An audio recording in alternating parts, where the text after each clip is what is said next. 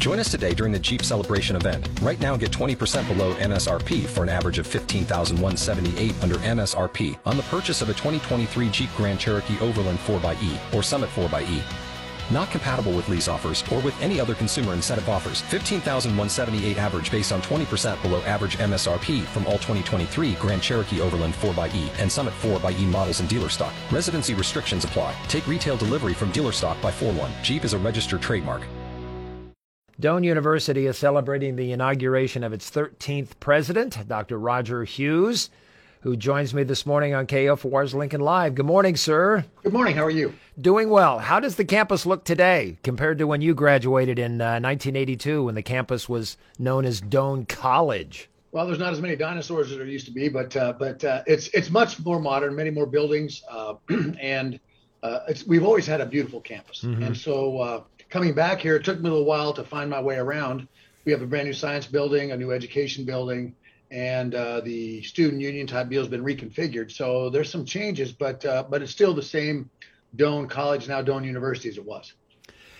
In preparing for our conversation here, I found myself calling you coach in my head more than Mr. President of Doane University. So for background purposes, Dr. Hughes has 40 years or so of coaching experience, including a stint as a graduate student with former Husker head coach Tom Osborne. That's a good place to start. A lot of learning going on there. Trust me. I didn't realize, how good I had it, so to speak, but I was sitting in a room with some of the best football minds around the country. And of course, what Coach Osborne did for Nebraska and how he continued Bob Devaney's run. And then his innovation, he doesn't get enough credit for all the innovation that he brought to the game. And it was so much fun to just be in that room listening to all the ideas being exchanged. He is so quiet about it. He goes about it in such a cerebral way that I think you're absolutely right. Some of what he does gets lost in the silence. Well, yeah. For example, the counter tray play that the Redskins ran, we ran it at Nebraska way before they did. And they came out there to learn to play when Joe Gibbs was their coach. And one of the things that you probably may not show, because he didn't outwardly show it a lot, but Coach Osborne was one of the most competitive people I've ever been around. And he would find ways to get better every day. And he'd find ways to make the team better every day. And the thing was, he had a great level of patience. He understood that when you're dealing with young kids between 18 and 22, there are teachable moments. And he always tried to put what was best for the player first from a standpoint, not of being on the field, but more importantly, what he was doing for his life and how he was getting ready for a career after sports. And so what I didn't realize is I didn't realize how much I learned or took from him until I became a head coach. And then I sat there and I go, oh, now I get why he made this decision. And now I understand what he was thinking here. And so probably his legacy didn't pronounce itself in me until I became a head coach and then realized why he did a lot of the things he did. Don't see any college or university administration experience on your resume, Dr. Hughes, all coaching. So what attracted you off the field and into an administrative position? Well, I actually interviewed for the job 10 years ago, mm-hmm. and I was at a hiatus. I'd been fired at the University of Princeton and was looking for that next opportunity. And it was kind of intriguing, because not many football coaches have become college presidents. I think there's one right now, a sitting president at Youngstown State, which was Jim Tressel at Ohio State. And he actually was a dean at Akron before he went there. So there'd been no really coach go directly from coaching into the academic world. And I always loved the academic world. Early in my career, as I was finishing my doctorate at Nebraska, I was very much into the research, very much into teaching. And I was had actually interviewed at the University of Chicago for a tenure track position in their exercise phys area, and so I asked the chairman of the department during the interview, how many contact hours do you have a week with students? And he said, 2. He said, if you won't let me count my office hours, it's 2. And I just thought to myself, the impact that you can have on young people, I didn't feel I could have the same impact the same experience I had for just 2 hours a week, and so. That's why I went into the coaching, because in coaching, at least you get roughly 20 hours a week and you can have a much more substantial impact, I thought, on young people's lives and their thinking. And so that's why I went into the coaching route. You mentioned you applied 10 years ago. That didn't work out. You then went on to, was it Stetson University in Florida? That's correct. All right. As head coach there. And you said that made you a better presidential candidate. How so? Mm-hmm. Well, it was a unique situation because we were starting a football program from scratch. So it hadn't been in place for 56 years. And so the enormity of football, you know, we were going to have 120 players on our team, requires a lot of logistics and planning with many different parts of the university. So I had to talk with admissions, financial aid, obviously student assistance, our writing center, housing. And by working with all those different facets of the university, I became a much more adept into what a university does, the business side of the university, what it takes to run a whole organization like this. And I was very lucky because the then president, Wendy Libby, who was in her second year, really treated me a lot like a vice president. So I was in on all the meetings for planning and had a very large input on that. And through that experience, I became much more familiar with how a university operates and, frankly, what the role of the president is in that operation. So I've just really felt that I was much more prepared and a much better candidate the second time around, which really means that, you know, things happen for a reason. And so I really firmly believe that I had the Stetson experience to prepare me for this one, and so far so good. When I take a couple of weeks of vacation, I find myself listening to the radio just because that's what I do for a living. Now that you're out of football, do you want to go and watch practice? Does it tug at you at all, or are you over that? No.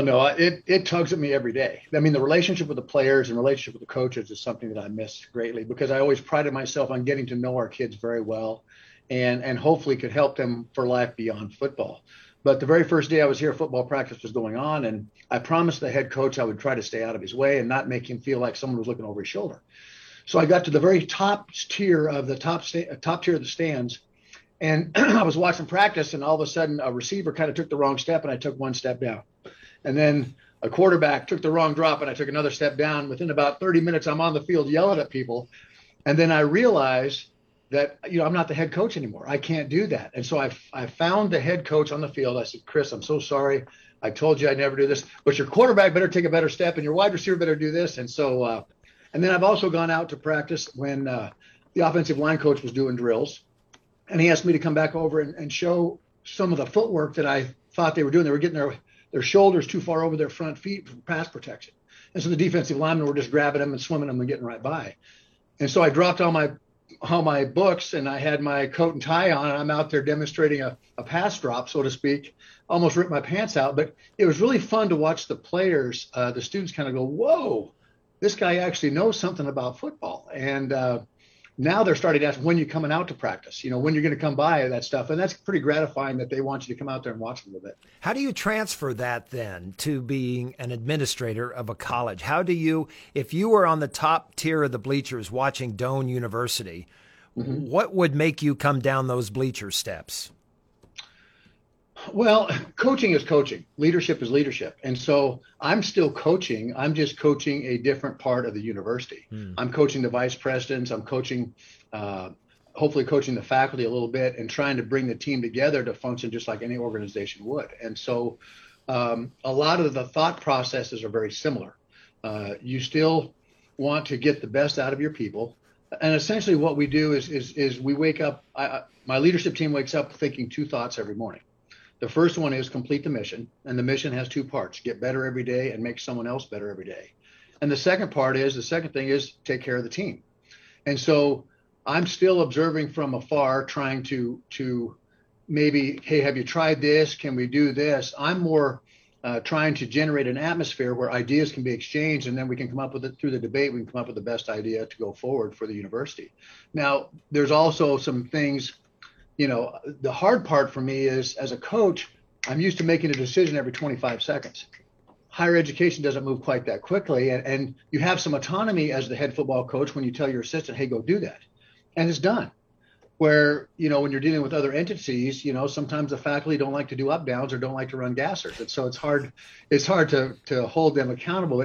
But I've been very blessed that the faculty, staff, and the administration that was remained here have been very patient with my learning curve, because the enormity of the job is pretty substantial. We have 400 employees and almost 2,800 headcount students that you're responsible for. And each night I go to sleep trying to figure out how can I make their experience better, and wake up each morning to figure out what we can do to avoid any concerning issues, so to speak. So the enormity can get to you, but you kind of, like with every job, you kind of grow into it. Help me understand something that you said. If I do my job really well, no one will miss me when I'm gone. What did you mean by that? Well, truly, if I'm a true leader, what you want to be doing is good leaders produce more leaders. And so if I'm doing my job correctly, what I should be doing is empowering those people that I'm leading so that they can do my job better than I do. And so frankly, a true test is what you want to do is you want to see there's really two types of leaders. There's an egocentric leader where everything is about the leader. And there's a principle centered leader, which is what I try to be, where you base your decision based on principles and values. And so what happens was with the egocentric leader, every time they walk out of the room, the organization stops because no one can make a decision without him. What I want to do is make people decision makers, so that they hopefully can become college presidents going forward, or at minimum can run their part of the organization without me being around to look over their shoulder. So that was actually a question that was asked in the interview, and they asked, what's your legacy? And I said, well, number one, I want to leave it better than I found it, which I've done pretty much everywhere I've been. And number two, if I really do my job, it's not about me. It's about the organization. It's not about me. It's about the people that I lead. And they'll always be number one. And so if we can convey that type of attitude and instill that value, I think the organization has a chance to run much better. Finally, sir, if we talk again in a year, what would you like to have seen accomplished? Whoa. Well, I'm not one to back off from a challenge, so to speak. But and again, going back to my coaching where I want everything to happen right now. You know, we should have done a major thing to help in our enrollment and improve our enrollment. We should do major things to help the student experience here, to make sure that they're having the type of experience they want. And the unique thing is coming in after COVID, nobody really knows what the new normal is going to be. So trying to figure that out and trying to meet the needs of our students, which we call clients. I've got to get the alumni energized and going to help our students get internships and opportunities for jobs, because no university can be strong without a very strong and active alumni association. And so we need to get them back in the fold, making sure they're given opportunities for our graduates. And then lastly, we're going to be starting a comprehensive campaign to do some improvements both in our buildings. Obviously, we need some endowment for scholarships or from faculty development. And I also have to help the faculty transition from what universities are now to what they're going to be 8 to 9 years down the road. You'll find that there's only about 20% of all college students want the residential experience being on a campus. Many of them now want online things or want opportunities to get a degree around their schedule. Or many of their adult learners going back after they had some children in the family and want to retool up to get a different career. So we've got to be able to adjust to that, because we serve every type of client out there, but we've got to make sure that we're devoting the resources that each of them warrant to make sure each part of the university can get better. Well, I feel good about this conversation, Dr. Hughes, and the reason is my fear was that it wouldn't be up to your standards and you'd make me run killer drills. That's Well, trust me, I'm going to be up there. I'll find out where you are, and I'll be watching the film. Trust me when I tell you here. So if I see some glitches, we'll call you back and get these fixed. Well, this has been fun. Thank you, sir, very, very much. Dr. I've really enjoyed it. Thank you so much for having me, and thanks for your patience. It is my pleasure. Dr. Roger Hughes, the newly inaugurated president of Doane University, my guest on Lincoln Live.